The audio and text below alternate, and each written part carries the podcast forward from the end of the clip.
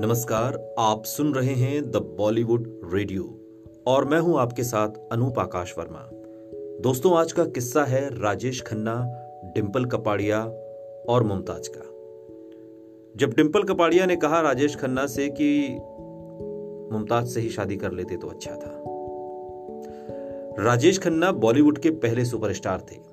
उन्होंने एक समय लगातार पंद्रह सुपरहिट फ़िल्में देकर पूरे देश में तहलका मचा दिया था।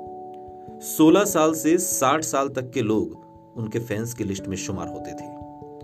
राजेश खन्ना की फ़िल्मों के साथ ही उनके प्रेम संबंधों की भी खूब चर्चा होती थी।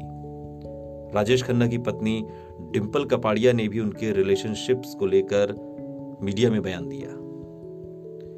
राजेश खन्ना ने फ़िल्म इंडस्ट्री में जब कदम रखा था, तब अंजू महेंद्रो उनकी गर्लफ्रेंड हुआ करती थी। और उन्हीं दिनों एक्ट्रेस मुमताज़ बी ग्रेड फ़िल्मों से ए ग्रेड फ़िल्मों में आने के लिए हाथ पैर मार रही थी। लेकिन तब का कोई भी बड़ा एक्टर उनके साथ काम करने को तैयार नहीं था।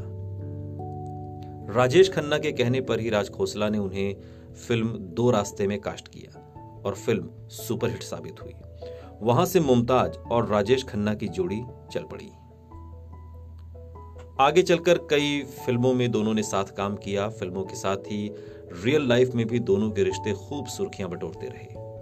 कहा तो यहाँ तक जाता है कि उन दिनों शर्मिला टैगोर भी राजेश खन्ना के इश्क में गिरफ्त थी।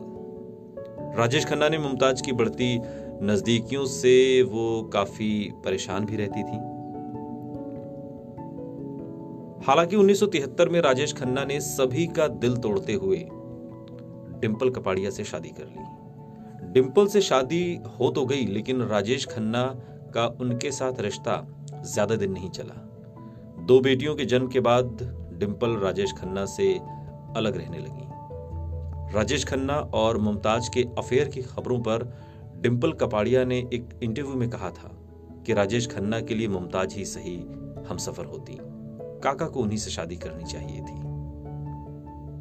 और दस साल बाद शादी के डिम्पल कपाड़िया और राजेश खन्ना अलग रहने लगी। हालाँकि डिवोर्स नहीं हुआ, लेकिन दोनों रहते अलग अलग थे और फिर जीवन के आखिरी दिनों में साथ भी आए। अंजू महेंद्रू भी डिम्पल कपाड़िया भी और राजेश खन्ना भी। सुनते रहिए द बॉलीवुड रेडियो सुनता है सारा इंडिया।